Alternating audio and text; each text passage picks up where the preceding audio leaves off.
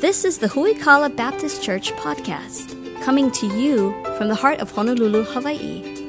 Huikala is a dynamic family of faith committed to solid Bible teaching, discipleship, and helping you grow in your faith. Grab your Bible and prepare to dig deep into the Word with Pastor Anthony King.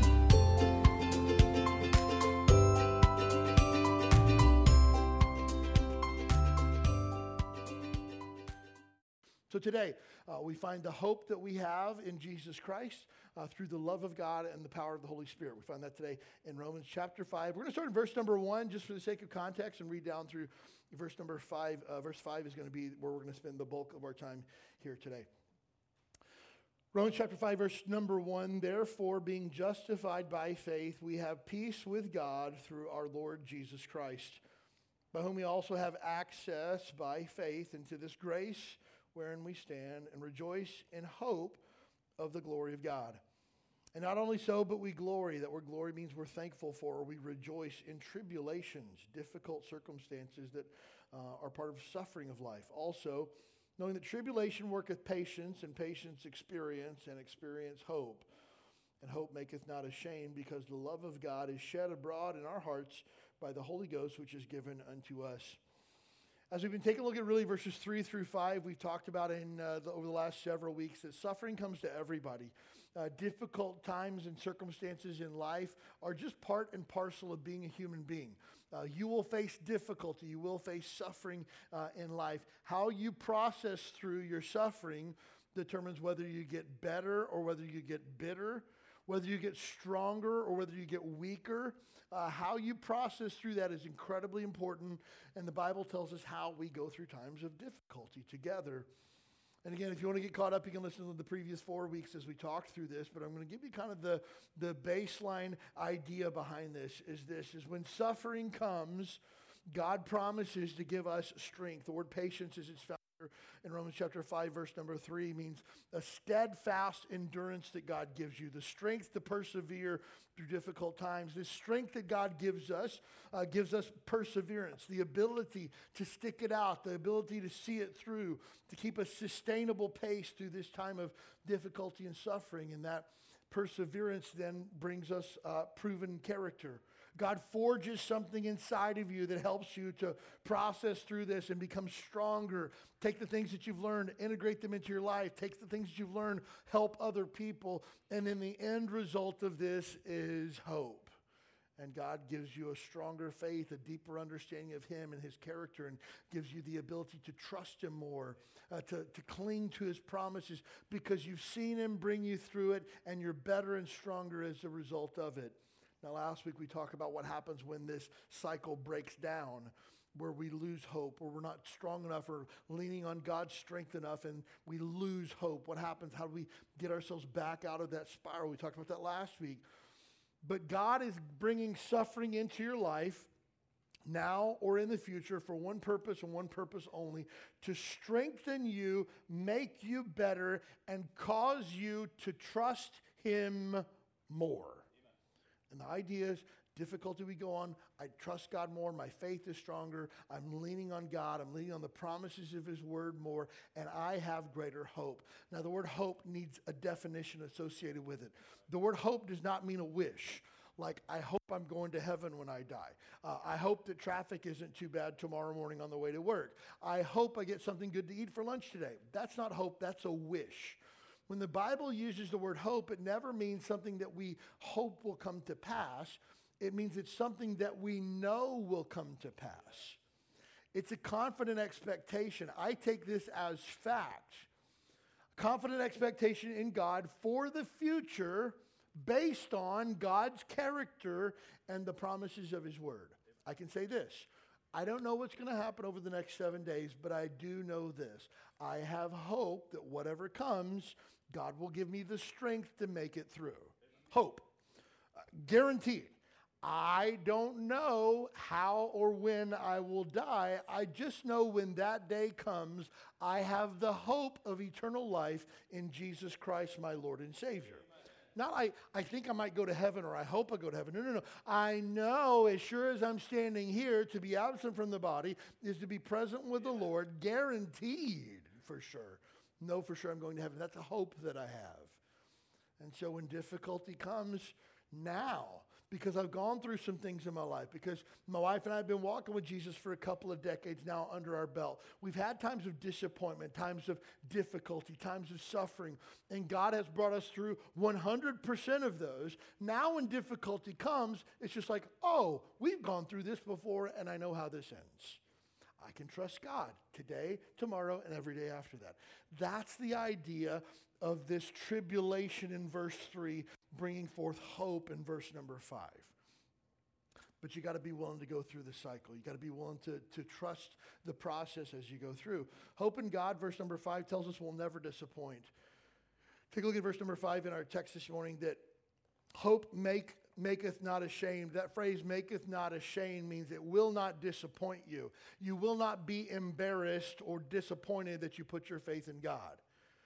I've been disappointed by a lot of things in my life, maybe investments that I've made, or choices that I've made, or people that I've spent time with. I've never been disappointed in anything that I've done for the cause of Christ. I've never thought that was a super drag. Never thought about that before. I think the kingdom of God got advanced, and I got to be a part of it. That's a win.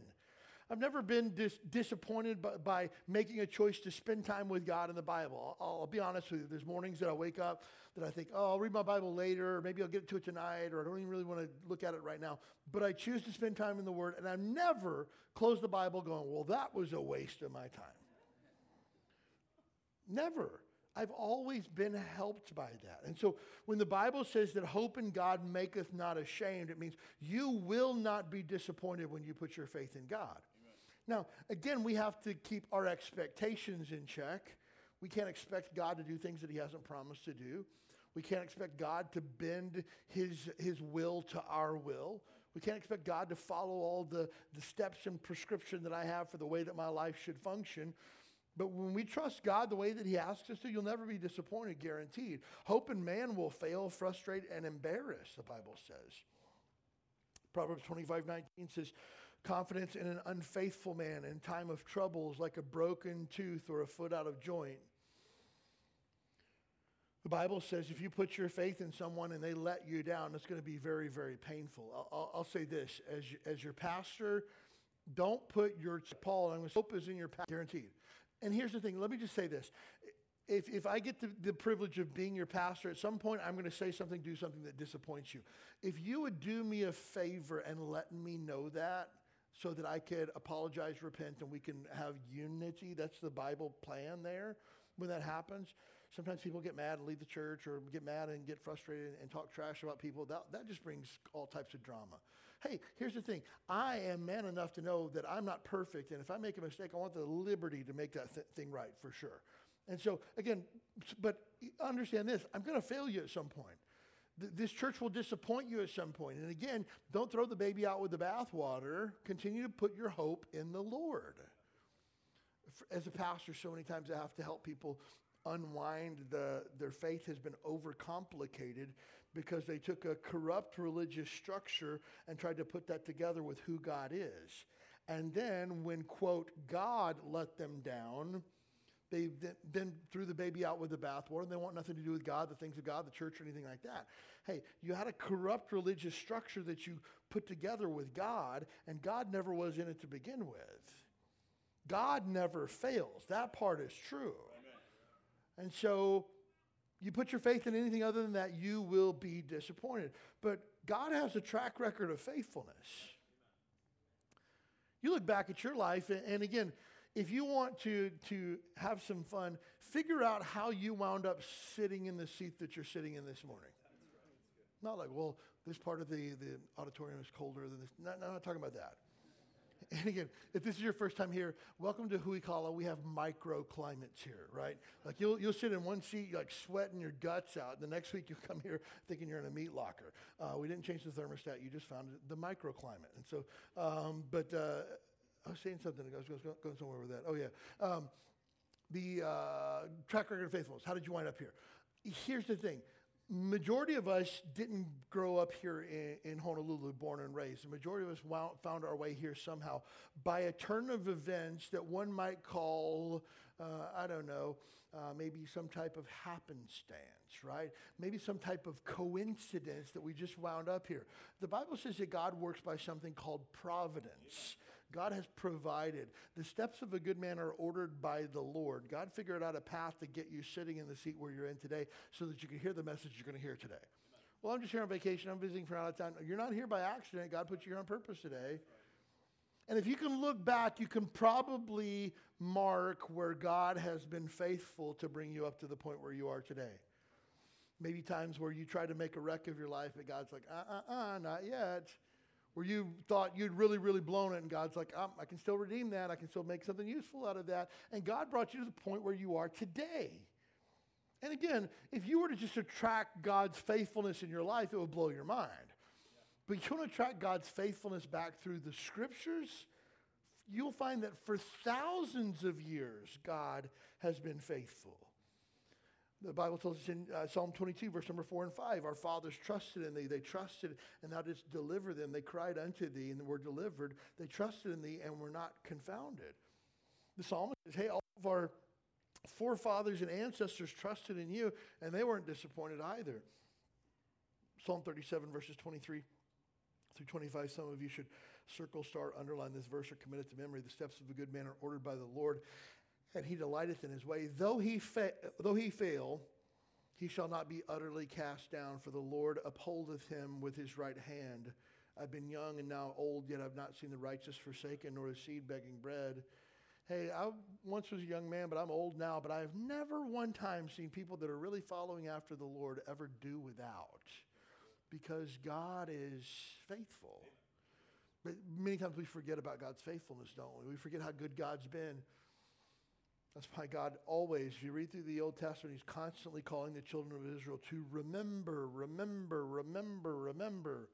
Remember the Lord that delivered you out of Egypt. Remember the Lord that brought you through uh, the waters of the Red Sea. Remember the Lord that brought you across the Jordan. Because they had a tendency to forget, God told the children of Israel, hey, when you cross over the Jordan, I want you to get a bunch of rocks and pile them up. And when your kids say, hey, Dad, what's up with those rocks? You say, I'm glad that you asked. Let me tell you about how faithful God is. So, again, we can have hope in the Lord. I can really trust in God because He's always been faithful. Now, mind you, God hasn't always done things that I've told Him to do. Not everything in my life the way that I wanted, but He's always been faithful. God has to do everything that you say. He's no longer God anymore, and you are, okay? So again, God doesn't do what I want. I am here at His disposal to be used for His glory, not the other way around. And so when we take a look at God's track record of faithfulness and how good He's been, we can trust Him. Verse number five hope maketh not ashamed. And our yearnings and our cravings are satisfied within the love of God. Take a look at verse number five. And hope maketh not ashamed, because the love of God is shed abroad in our hearts by the Holy Ghost, which is given unto us.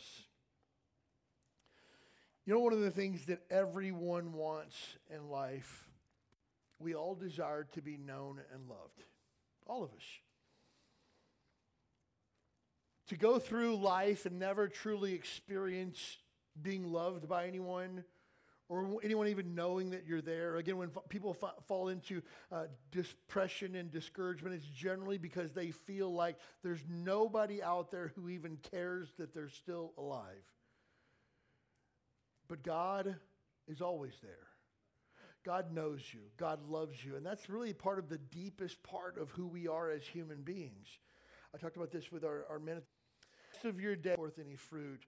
And from here on, you'll roam the earth and you'll be a vagabond forever. You'll never find your people. You'll never connect. No one will ever want you around, and you will roam the earth all of your days by yourself. And you know what Cain's response was to that judgment by God? My punishment is greater than I can bear. Like, that is the worst thing that could ever happen to a human being is the fact that they would lose connections with people around them. Isn't that interesting?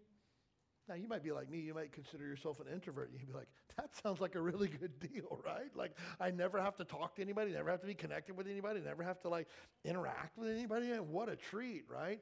Yeah, you say that.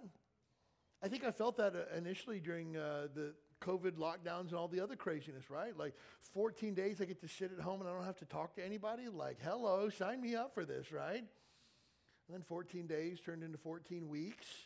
And then it's like, hey, I really need some connection. Hey, I really need some interaction. Hey, I really need to rub shoulders with people, even though it might be uh, uncomfortable at times, right? Why? Because God created us to be known and to be loved. The psalmist tells us that in Psalm 139, verse number one. O Lord, thou hast searched me and known me.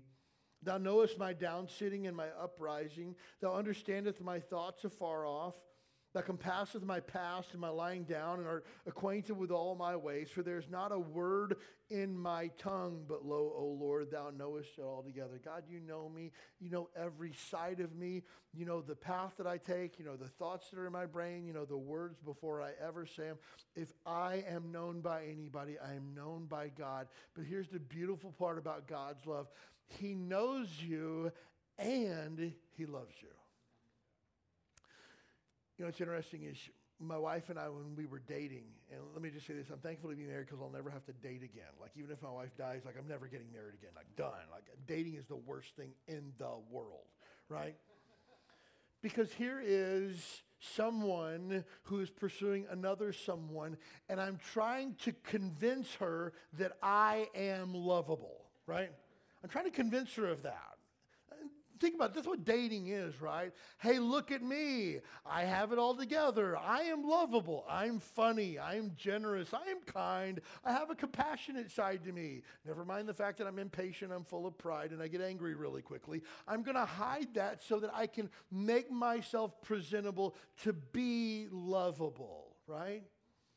And then, of course, you know, we fall in love and we get married, and then she realizes that she married a sinner who is full of pride, who is really quick to anger, who is really, really selfish as well. And guess what? Too late now. You already bought it, you know? no return policy on this. You're stuck with it. And, and, here's, here's the truth of the matter. Oftentimes, when pe- married couples get together, they, they don't realize that they married another sinner, and this is going to be really, really difficult. I've got to choose to love the good and the bad of this person. And, and that's hard for us because, again, the whole dating relationship is look at what I have to offer. What I have to offer. Isn't this crazy like when you think of it this way? I can offer you something that no one else can, right? Look at everything that I have, you know, available to you. And then she chooses yes and chooses me. And now I have to convince her to continue to love me despite everything else that she didn't know, right? Crazy process that we go through. Here's the thing God knows everything about you, things you don't even know about yourself, yet He chooses to love you anyways. He knows all the ugly and He still loves you anyways. No lie, there were parts of me that when my wife and I got married that I thought, if she ever finds this out, like she will no longer love me. But we understand that the love that we have for other people is not like the love of God. It's unique. God's love is a love that we have to bring into our marriage as well because God's love is unconditional. God's love doesn't come with terms and conditions. And if you violate these terms and conditions, God's love is null and void. God's love is unconditional. And again, that's why that's the type of love that we need in our other relationships. I have to love my wife unconditionally. She has to love me unconditionally. Well, how do we do that? Because God's love is given to us. 1 Corinthians chapter 13 speaks of God's love. We often use this, uh, and when I do wedding ceremonies, I'll walk them through 1 Corinthians 13 to explain what marital love looks like. It's unselfish, it's always thinking of the other person, it doesn't uh, think any wrong or keep any records of wrong.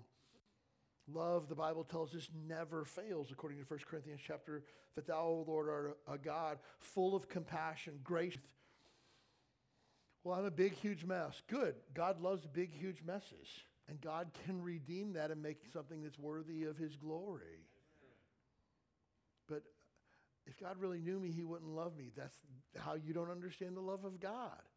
God loves you not because you're lovable, God loves you because he is God. And that's tough for us to wrap our mind around. Again, because we feel like we have to present something that's of value to be loved. I mean, why do all these filters exist for all the photos that you take? Because I want to smooth out the imperfections There's apps you can use to, to slim down your waistline. There's apps where you can put a six pack abs on a guy, you know, like, like why? Because I want people to look at me and say, this is valuable. This is worthy of attention. This is worthy of love. But God looks at you in the depths of your soul and has already determined before you were ever even created that you are worthy of that type of love. Man, that's special. That's unique. But I always tell people, especially in, in, marital counseling, that to say that you love someone is not enough. Words are, are easy, talk is cheap. So, gosh, and, and it's probably one of the, the sweetest verses in all the New Testament. But God commendeth, that word commendeth means demonstrates in present tense, continual present tense. God demonstrates his love toward us in that while we were yet sinners, Christ died for us. Wow. If you said to God, okay, God, you say you love me, prove it. He's like, done. I'm going to demonstrate my love for you on a continual basis because I'm giving you the most valuable thing that I have. I'm giving you my own son. John chapter 3, verse number 16, probably one of the most famous verses in all the New Testament. For God so loved the world. God didn't just love the world, He so loved the world. It's like a next level love that God had for the whole world. That what did His love that He was overflowing with, bursting at the seams with, what did that cause Him to do? He gave His only begotten Son. God was so swollen with his love for you that he chose to give you, give me his son. Well, what good does that do me? I don't really know that I needed his son. Good, let me tell you, you and I are in great need of Jesus because he's the answer to everything that ails us. The Bible says that you and I have broken God's law. We have sinned against God. Not just like that one time you were in college where you did that thing you weren't very proud of, but I'm talking about on a continual basis, you and I go back to our sin again and again and again. God makes rules and you and I break them. You and I are rebels at heart. Think about it this way you see a sign that says, Don't walk on the grass, and you see people walking on the grass, and there's even a well worn path across the grass. What do you do? You walk on the grass. Nobody else is listening, and I'm not going to either. That's because you're a rebel, right? You're driving on the freeway and you see the sign that says 45 on the freeway. Like, this is America, 45 on a freeway, really. And then you look at your little Waze app that you see there and you don't see any police officers there. And you see that there's not really a lot of traffic, so you say 45 is kind of a suggestion, right? I'm to kind of do my own thing and drive a little bit faster, you know? You might even be driving uh, on the H1 westbound. You're actually good that section out right when you go past Caney and going towards Kapolei, where like everything opens up and you feel like you're on the mainland for a minute, right? And the sign goes to 65. You're like, 65 means 75, really, right? You know why you think those thoughts? Because you're a rebel. You don't want to follow the rules. Rules apply to everybody else. Rules are for losers. We're not losers, right? But that just shows that you and I have a rebellious heart. So, God sees rebellion against him, and that makes us, according to Romans 5 that we're in right now, uh, an enemy of God. That you and I have sinned against God, not just once or twice. It's part of who we are, it's part of our nature. We are sinners. Because of our sin, the Bible says we have earned something from God. Romans chapter 6, verse number 23 For the wages of sin is death. We're going to die one day. And you're like, oh, that's fine. Everybody dies. No, no, no. It's not simply speaking of a physical death, it's speaking of a spiritual death. Re- Revelation chapter 20 talks about the second death. After you die, here's what the Bible says it's appointed unto man once to die. After that, the judgment. Every single one of us will stand before a holy God one day when we take our last breath here on planet Earth. If we die and get what's coming to us, now, mind you, this is what we deserve. If we get what we deserve, the Bible says there's coming a great white throne judgment. The Bible says that God will take the books and we will be judged according to those books. There's another book which is called the Book of Life, which is basically God's reservation book for heaven. And all whose names are not found written in the book of life, the Bible says, are cast into the lake of fire for all of eternity. Hear me this. This is the second death. That's what we deserve. I, I deserve to go to hell. I am not a good person. I am a wretched sinner who deserves whatever God says I deserve, bottom line. But God commendeth his love toward us, and that while we were yet sinners, Christ died for us. God's not willing that any should perish, but that all should come to repentance. God doesn't want anybody to go to hell. Get this the worst person on planet Earth I remember when Osama bin Laden had been killed. Man, the, we were in a, a, pizza joint that night, and the place went nuts. Like, guys, we don't even know are coming over our table and high fiving us and stuff like that. It seems strange, but this is a terrible human being who deserved what he got, okay? Death of the wicked. God wasn't celebrating that night, God was grieved that night. Strange because God's different than we are. And so God doesn't want to give you what you deserve. God wants to be gracious because of his love for you. So he sent Jesus to die on the cross to pay for your sins. And Jesus died. I was supposed to die. You're supposed to die. Jesus died in our place. I was supposed to be punished. You were supposed to be punished. Jesus was punished in our place. We were supposed to endure the wrath of God. Jesus, upon the cross of Calvary, endured the wrath of God on our behalf. And when he said, It is finished, the work that he needed to do for redemption was paid in full. God the Father saw the sacrifice of God the Son, and he says, That is sufficient. And now, anyone that comes to Jesus in faith and repentance can have their sins washed away as if they never happened. So, again, if they're for us as Bible believing Christians, we call this being saved or born again. Those two words mean the exact same thing, synonymous. Have you been saved or have you been born again? It's not a religious experience. It's not when you got baptized. It's not when you uh, recognize Jesus. Believe that Jesus is who the Bible says that he is. And I'm asking him to save me and forgive me of my sins. I was a nine year old boy when that happened. It's not something you have to do on a regular basis. It's a one time deal where you need to be born again. Now, from nine till I was probably 23, I didn't make any spiritual progress at all. I didn't grow in my faith at all, but I had been forgiven by the blood of Jesus Christ. And so that's God's love. You deserve hell, but God says, I don't want that for you, and you don't want it either. So I love you, and I'm going to give you the most valuable thing that I have. I'm going to give you my son. That's how God demonstrates or expresses his love toward us through Jesus Christ. It's important to think when we think about the love of God that God loves you and he reached for you first. The Bible tells us in 1 John that we love God because he first loved us. Again, this was not me trying to make myself presentable to God and I'm trying to woo God or get him to love me. God already loved me before I ever took my first breath. God already loved me and he reached for me first.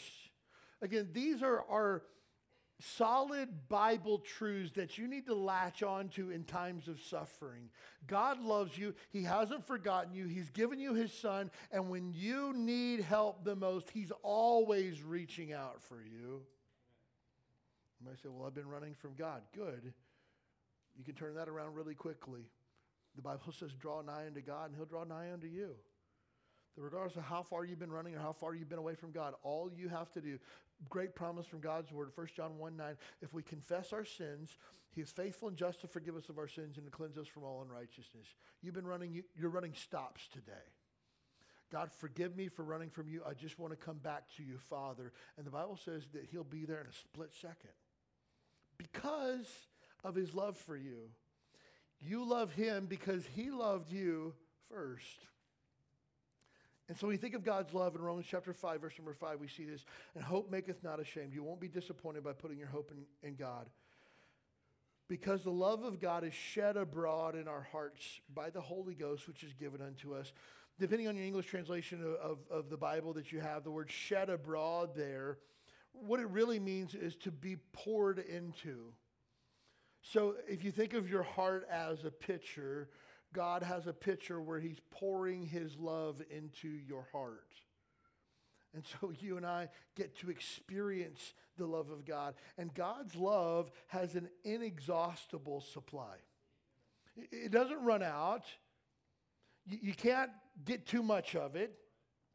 This same word that gets used here for that, that word pouring into or shed abroad is the idea is it's poured in without restraint. Like it's pouring over, like over and over and over. There's nothing holding it back. I had a one time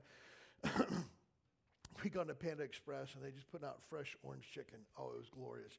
Uh, the big silver wok comes out in the back and the, the glaze of the orange chicken sauce is on the bottom. The steam's rising and they're just like turning it around. I was just like, yes, hallelujah. The Lord has provided.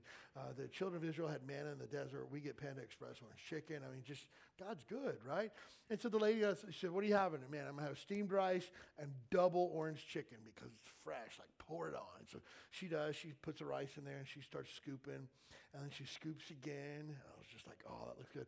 And then she scooped the third time and put it on there. I was just like, God, you are so good to me. And this is not a lie, I swear to you. She looks at it and she puts it back in my container, scoops like three pieces off, and puts it back. I have never been more enraged in a restaurant than I was at that moment. Know, like I'm look, I like I, the look on my life, my, my, my face was a look of, of puzzled disgust. Like, did you really just scoop that out and put it back? And, and she folds it up and pushes it on down, and I was just fuming. Here's the other thing I found out about Panda Express too. They're racist. They don't they don't tell you this. They, they, hear me out. Hear me out, okay? Just hear me out. I have found if you're Asian and or dark skinned, they automatically ask you if you want chopsticks.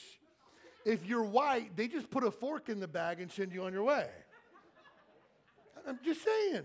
Maybe that's just my experience, but it's just like, I can use chopsticks. I'm a white kid from Kentucky, but I know how to use chopsticks, okay? Good grief, people. Uh, I was going somewhere with that story. I just forget what it was. Oh, yeah. God doesn't pour some in and then take some off later, okay? That, that there was an applica- spiritual application okay? There was a spiritual application. You might have struggled to follow it, but there was an application there, okay? God pours in without restraint. He doesn't give you and go, all right, that's enough to last for a little while. No, no, no, God, I really need more. It's like, mm, come back tomorrow, you know, after you've used up. No, no. God pours in. Th- this love of God is shed abroad in our hearts. And so you and I get to experience the love of God in an inexhaustible supply. 1 Chronicles 16 34. Oh, give thanks unto the Lord, for he is good, for his mercy endureth forever. 1 John 3 1, behold, what manner of love the Father hath bestowed on us. Get this, that we should be called the sons of God. Therefore, the world noticed us not because it knew him not. 1 John 3 1 is such a rich verse that if you just gloss over it, you'll miss it. Behold means like stop and be amazed. Behold, what manner of love the Father has showered, lavished on us. Think about this. Stop and look at how good God just loads his love up on us. Like how, John, that we could be called the sons and daughters of God. That God doesn't just call us friends, God doesn't call us buddy. God doesn't call us pal, God calls us son and daughter. What love! I mean, are you going to take a neighbor kid out of your, your, your neighborhood and bring him to your table and say, Come have a seat at our table, son? Come take care of the room that we've provided for you, son? No, that's a neighbor kid. Hey, get your feet off of the, the table there, you know? Man, God's not like that. God's says, Come near, son. Come near, daughter. Again, his blood of Jesus Christ has washed away my sins. The Father's wrath has been completely satisfied. I was once the enemy of God, but now I'm seated at his table. What's the answer to that? Jesus, thank you. Man, that's the type of love that God has given to you and I. And as we have experienced the love of God, we should be forever changed if you've experienced the love of God, your life should be totally different now. Now, again, here's the thing with, with putting your faith in Christ and becoming a new creature. You need training to learn how to do it well. Um, you need help along the journey. That's why, again, at who we call a discipleship is a huge deal here because we teach you how to be a committed follower of Jesus and how to live for Jesus and then pass your faith on. It's like the biggest thing ever. Because here's what happens if you're in a church that doesn't help you to grow in your faith, you'll stay stagnant forever and you won't ever change. Again, I got saved when I was a nine year old boy, but from nine to about 23, there was no change in my life because nobody taught me how. It wasn't a matter of like I'm an 18 year old kid rebelling against God and going his own way and doing his own thing and shaking his fist in the face of God. I just didn't know any better. All the Christians that I knew were carnal. All the Christians that I knew were, were neck deep in sin. I'm not living as bad as they are. I guess I'm doing okay. I didn't know that walking with Jesus was a real thing. And so, according to the book of Proverbs, I was simple concerning evil. Like, I didn't even know. But when it comes to you and I being changed, we were never supposed to punch our ticket to heaven and sit back for our number to be called. The moment that we accepted Christ as Savior, God wanted to start this process of changing you into being more like Jesus. Amen. If you look back and you go, Yeah, I don't really see a lot of change. You're not doing something right. You need help along the journey, and, and I am the guy that can help you. Because as we know the love of God, the love of God will change how we interact with other people. I want to be gracious. I want to be kind. You know why? Because I've been the recipient of grace. I've been the recipient of God's kindness. And we, as we become committed followers of Jesus, Jesus takes it to a whole nother level. Jesus tells uh, during the Sermon on the Mount, Matthew chapter 5, I think verses in your notes, verse number 43. You've heard that it's been said, Thou shalt love thy neighbor and hate thine enemy. But here's what I say love your enemies and bless them that curse you. Do good to them that hate you. Pray for them that despitefully use you and persecute you. Oh, you've been heard before that you love your neighbor, hate your enemy. I'm saying you got to love your enemy too. Those people that hate your guts, you need to pray for them and do kind to them. Well, why am I going to do that? Because you've received the love of God. Well, I don't know if I can do that or not. Okay, God's willing to pour into your heart all the love necessary to help you to carry out these things that He's commanded you to do. And, again, notice here, this isn't a suggestion, this is a commandment. If you hate your enemy, the Bible says that you're in sin. If you can't love your enemy and pray for them, the Bible says that you're in sin. And so, again, this, this love that you have received, it should change every aspect of your life. Man, my home should be filled with the love of God. What does the love of God look like? Read 1 Corinthians 13. It's patient, it's kind, it thinketh no evil, it keeps no records of wrong, thinks about others constantly. Man, love never fails. According to the Bible, that's what should happen in my life when God's work is eh, God's love is at work in our lives, it shows the world what authentic Christianity actually looks like. Jesus said this By this shall all men know that you are my disciples, my committed followers. Everybody's going to know that you're the real deal Christian because of what? Your love one for another. Notice he did not say, you know, by this shall all men know that you're my disciples, by your fish bumper sticker on the back of your car. Or if you're like next level Christian, your fish eating the Darwin with the feet on it, bumper sticker that you have on your car. That does not make you a Christian. Oh, the cashier the other day at the, at the store said, God bless, they must be a Christian. Jesus didn't say you'll know them by their saying God bless when they hand you your receipt. You know, uh, could that person be a Christian? Maybe so, but that is not the identifying characteristic of a Christian, according to Jesus Christ himself. Single adults these days, you know, well, there's this guy that I like online. He has a Bible verse in his bio. That must mean he's a Christian, right? No. You know, he, he says God first in there. That means he's a Christian. No. Jesus didn't say, by this shall all men know that you're my disciples. By an obscure Bible reference in your Instagram bio, you know? No, your love for one another. Well, I don't really have that love. Good. Let's work on helping you get that love so that you can show the world that you are a real deal follower of Jesus Christ. Because that's what Jesus says. Now, back to Romans chapter 5, verse number 5. And hope maketh not ashamed, because the love of God is shed abroad, poured into our hearts by the Holy Ghost, which is given unto us. So God has given us his Holy Spirit to fulfill every single longing of our heart. Okay, really quick lesson.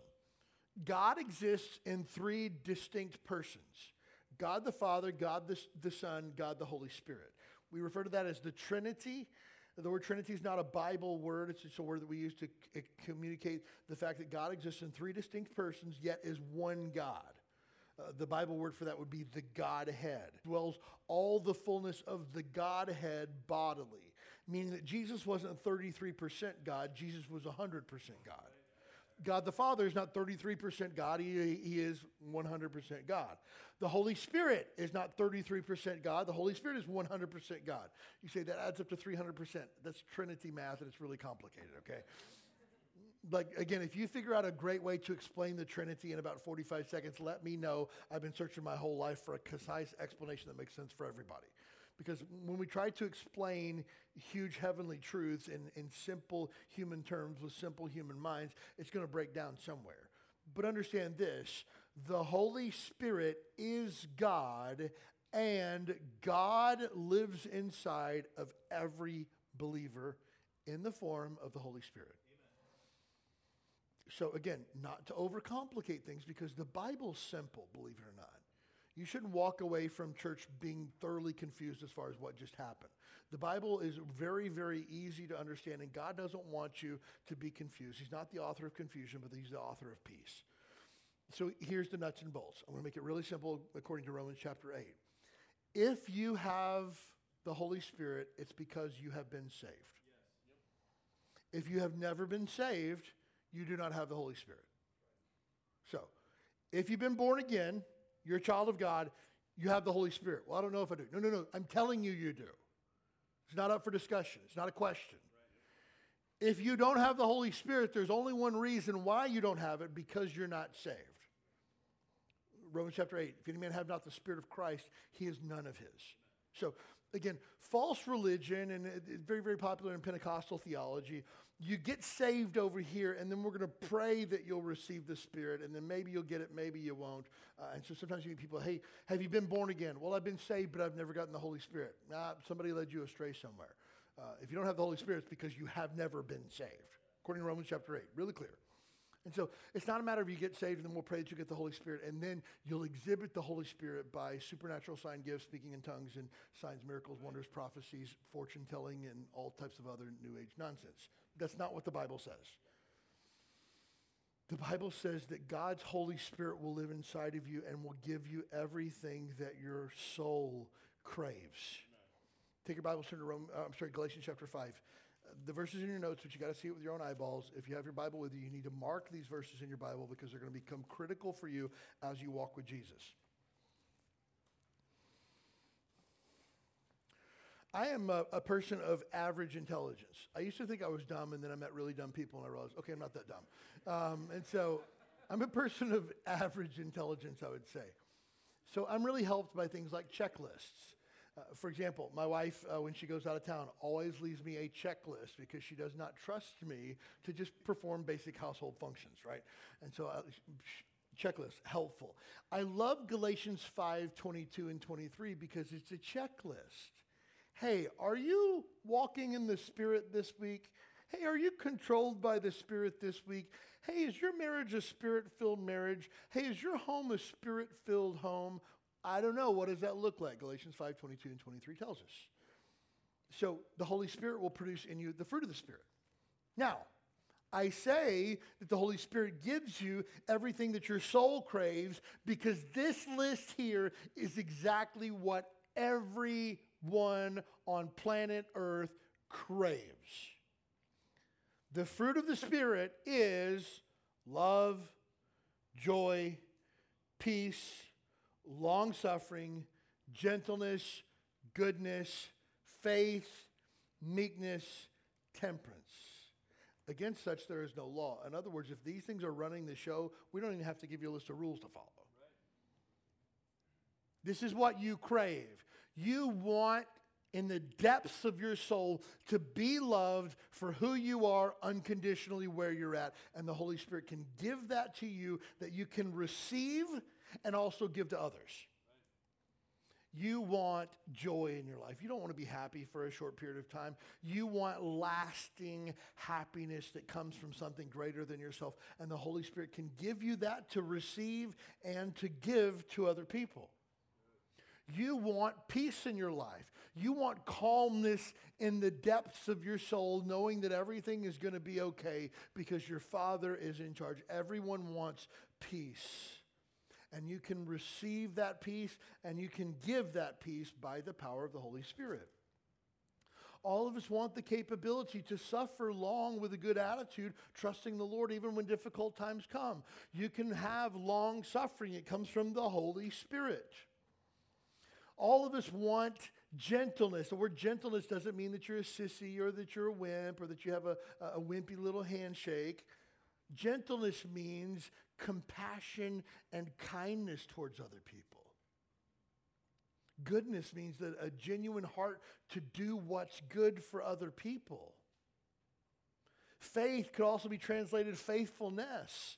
The ability to stick to what you said that you were going to do. The ability to trust in the Lord and be faithful to Him. To take it the distance. Meekness is strength under control. It's not raging out of control strength. It's always in your face, uh, uh, exclaiming how awesome it is. Meekness is dialed back strength. I could totally handle the situation, but I'm just going to choose to wait on the Lord. If you've ever been in a situation where you know for a fact that you were right, but you just nodded and smiled, that's meekness.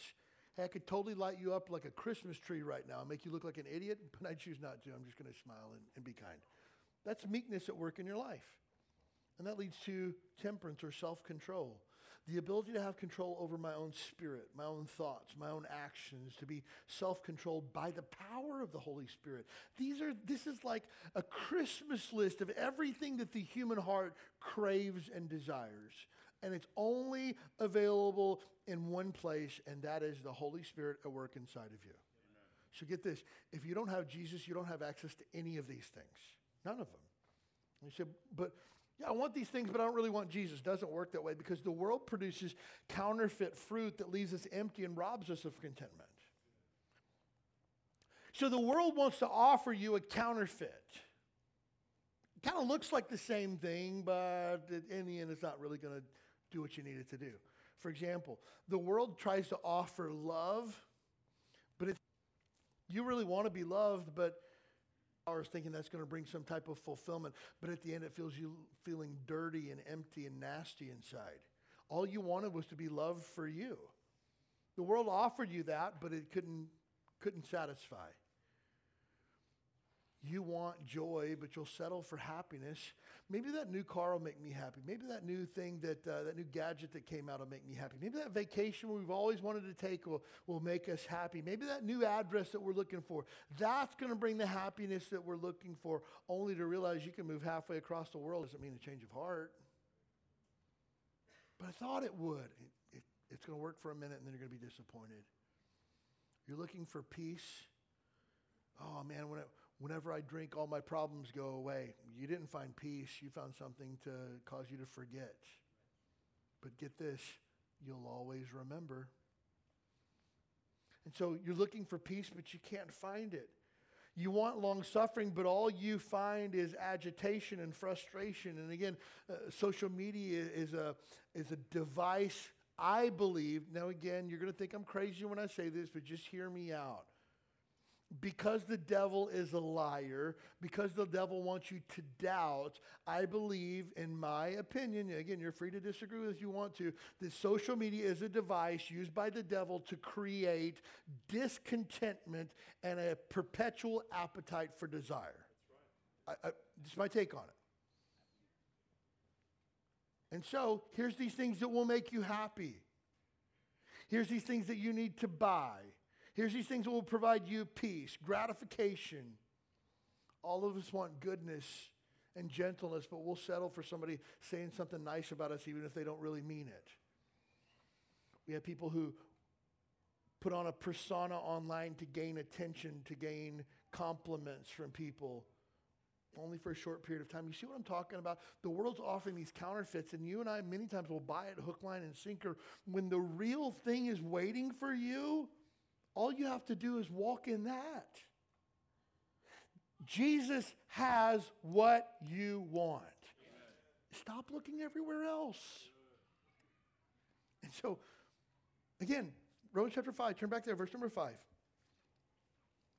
And hope maketh not ashamed because the love of God is shed abroad in our hearts by the Holy Ghost, which is given unto us. Haggai 1 6 verses in your notes. You got to see this. You've sown much and you bring in little. You eat, but you have not enough. You drink, but you're not filled with drink. You clothe, but there's none warm. And he that earneth wages, earneth wages to put into a bag with holes. Man, you're trying to stuff everything in that sack, and your sack's leaking out the bottom, and your sack never gets full, and you can't figure out why. Yeah, the things of this world will never satisfy. Jesus is what you're looking for. I promise you that. The love of God is what your heart craves. The fruit of the Spirit is what your heart craves. Your marriage, you know what your marriage needs? It needs a healthy dose of love, joy, peace, long suffering, gentleness, goodness, faith, meekness, and temperance. That's what your marriage needs. You know what your kids crave? You know what your kids crave? Love, joy, peace, long suffering, gentleness, goodness, faith, meekness, temperance. Know would be the best thing for your toxic workplace that you work out? A little dose of love, joy, peace. Pastor, you sound like it's applicable to every situation. it's applicable to every situation. It really is. You know, it's interesting. I was talking to somebody about this the other day. I forgot who I was even talking to. I, I remember as a kid watching cartoons, and there was this one cartoon episode of Scooby Doo where they had found the skeleton key. And the skeleton key was the key that opened every door. And I remember there was a drawer in my kitchen as a kid, and it had a bunch of keys in it. I thought to myself, I wonder if one of them's a skeleton key, right? And like you go, I go around trying every door, and of course the keys were in the drawer because nobody knew what they went to, but they didn't actually want to throw them away, right? Uh, and so, but I thought to myself as a kid, as a, like a little boy, like how cool would it be to have a key that opened up every door that you stuck it in, right? And again, maybe I'm overthinking this, but like Jesus is the key that opens every door of your life.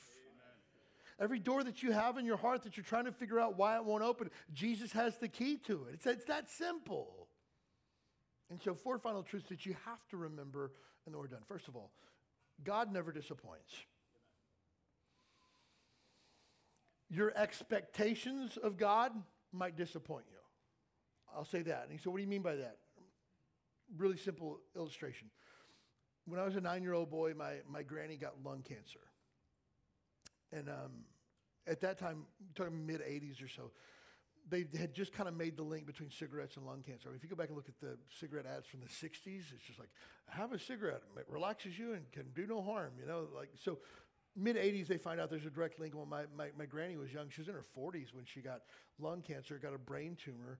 Uh, and I remember as a nine year old boy just praying my guts out that my granny would, would be healed. And she continued to get worse and worse and worse. And she's gone through chemo and radiation. She just continued to get worse, and nothing was getting any better. And I, I prayed my guts out for that. I never prayed for anything like that in my life at, at, nine years old. And my granny died, and I remember standing at the, the, the graveside as they're, they're, they're doing their thing out there. I remember thinking to myself, like, God, you said if we asked, you'd give it to us, but like, you didn't come through for me. And, and again, mind you, a nine year old boy with that, but I've met people that are 39 who have those exact same thoughts of, of God. And so I didn't know how to, as a nine year old boy, to put all that together, and it just left me with kind of a, a bad taste in my mouth. The prophet had an expectation that I could tell God what to do was my expectation. That not that God's will would be done, but that God would do my will. Like I slide a sheet of paper over to God telling him what I want done. God's like, all right, let me get to work on this and I'll call you back in an hour, you know? God doesn't work that way. And so, if you have that expectation of God, you'll be disappointed. But you're not disappointed in God, you're disappointed in false expectations. And, again, here's the thing I can look back now and, and see my, my granny was not my mom's biological mother, but she took my mom to church. My mom got saved when she was a 16 year old girl, at church because my granny took her. My mom also met my dad at church. They got married when they were 18 and made a decision if they ever had kids that they were going to have them in church. And then you fast forward a little bit, and I realize I'm standing here today sharing God's truth with you today because of the life of my granny. You can always say hindsight's 2020, but you look backward, nine-year-old boy, but hey, one of these days God's going to do something really good from this son.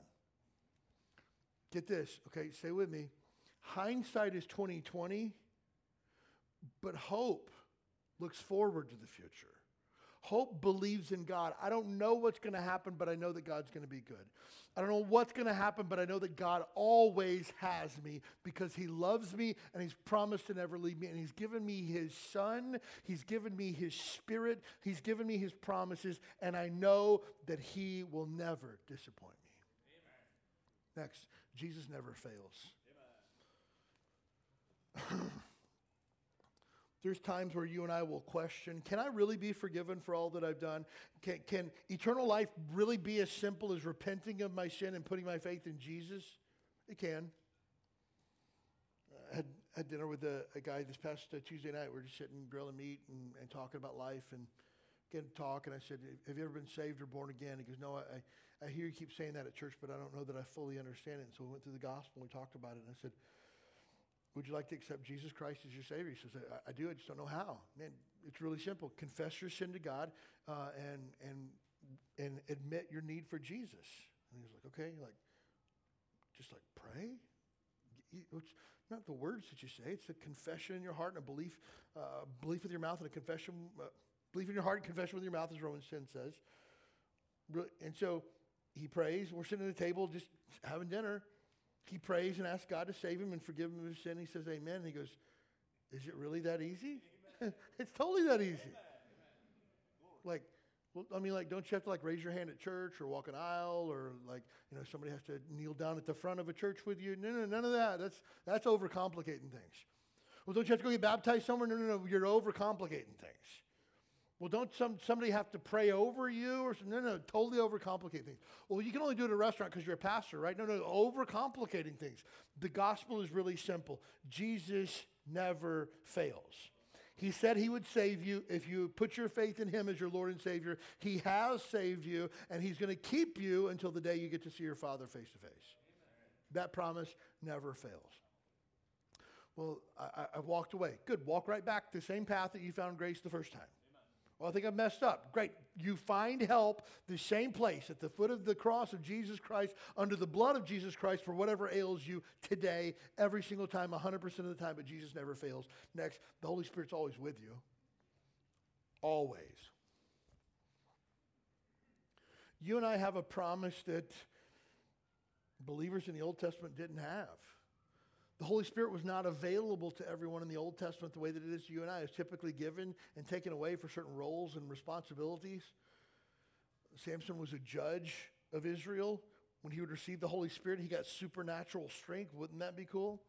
He receives the Holy Spirit, supernatural strength, kills a thousand Philistines in one whack with the jawbone of a donkey, and then the Spirit leaves him.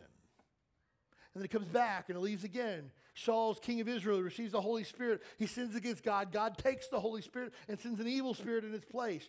That doesn't happen any longer.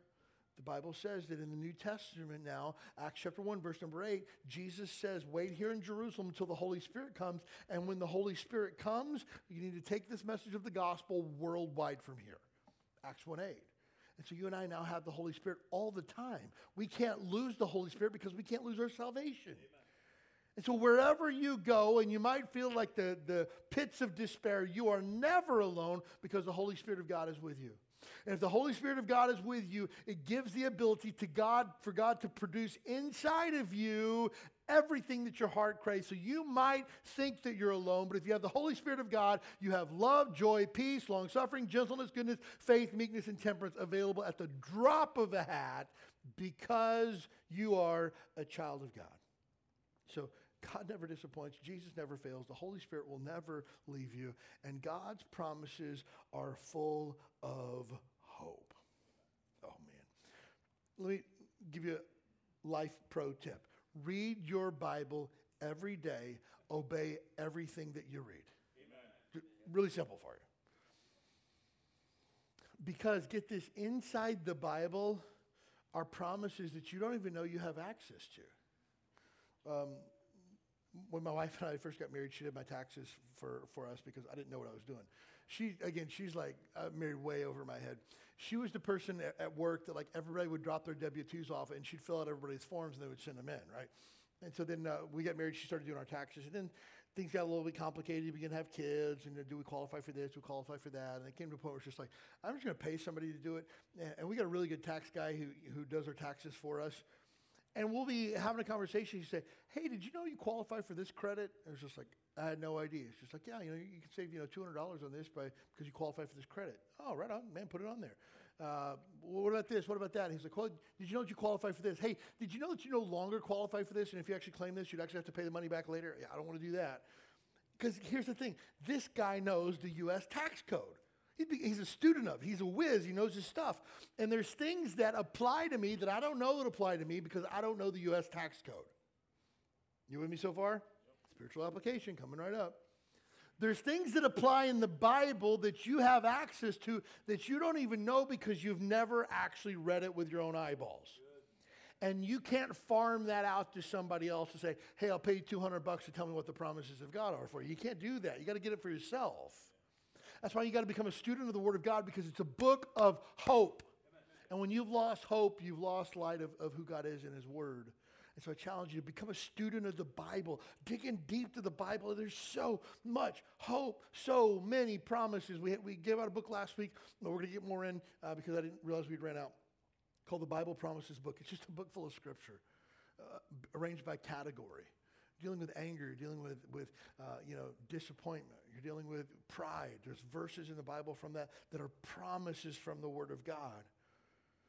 And, and I love, uh, last week we sang, uh, Shout to the Lord. One of the things John said before we, we, we sang is he says, In Jesus Christ, the Bible says, all the promises of God are yes and amen. Like Jesus is the fulfillment of everything. All the promises of God are found in the person of Jesus Christ. So I challenge you, become a student of the Word of God because there's hope there for you that you don't even realize that you got.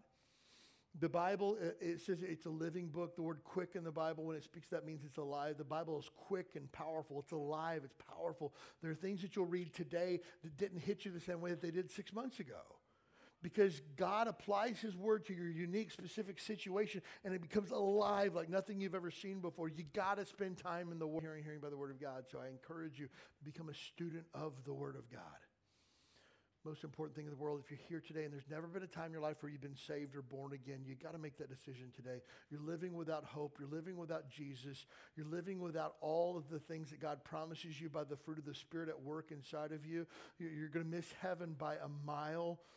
God loves you. He sent his son to die for you. Don't put off trusting Jesus any longer. It's the best life you could ever possibly imagine following Jesus. And you want to make that decision today. Again, you don't have to walk an aisle. You don't have to be baptized. You don't have to join our church. You just have to put your faith in Jesus to save you from your sin. For those of us that have accepted Christ as Savior, how is the love of God flowing through you? Have you become a stopgap for the love of God? Have you become a choke point that the love of God is flowing in, but it's not flowing out with the same regularity. Man, I would encourage you to open that up and begin to show the love of Jesus to people around you. How is your life? Is your life a life that's characterized by love, joy, peace, long suffering? If not, there's some things that we need to tweak on the inside to get our heart right so that the right things are coming from us. I believe that Huikala Baptist Church should be one of the most loving, caring, compassionate places on the entire island in the entire state because we're filled with a group of people who are filled with the love of God. Let it flow out to others this week.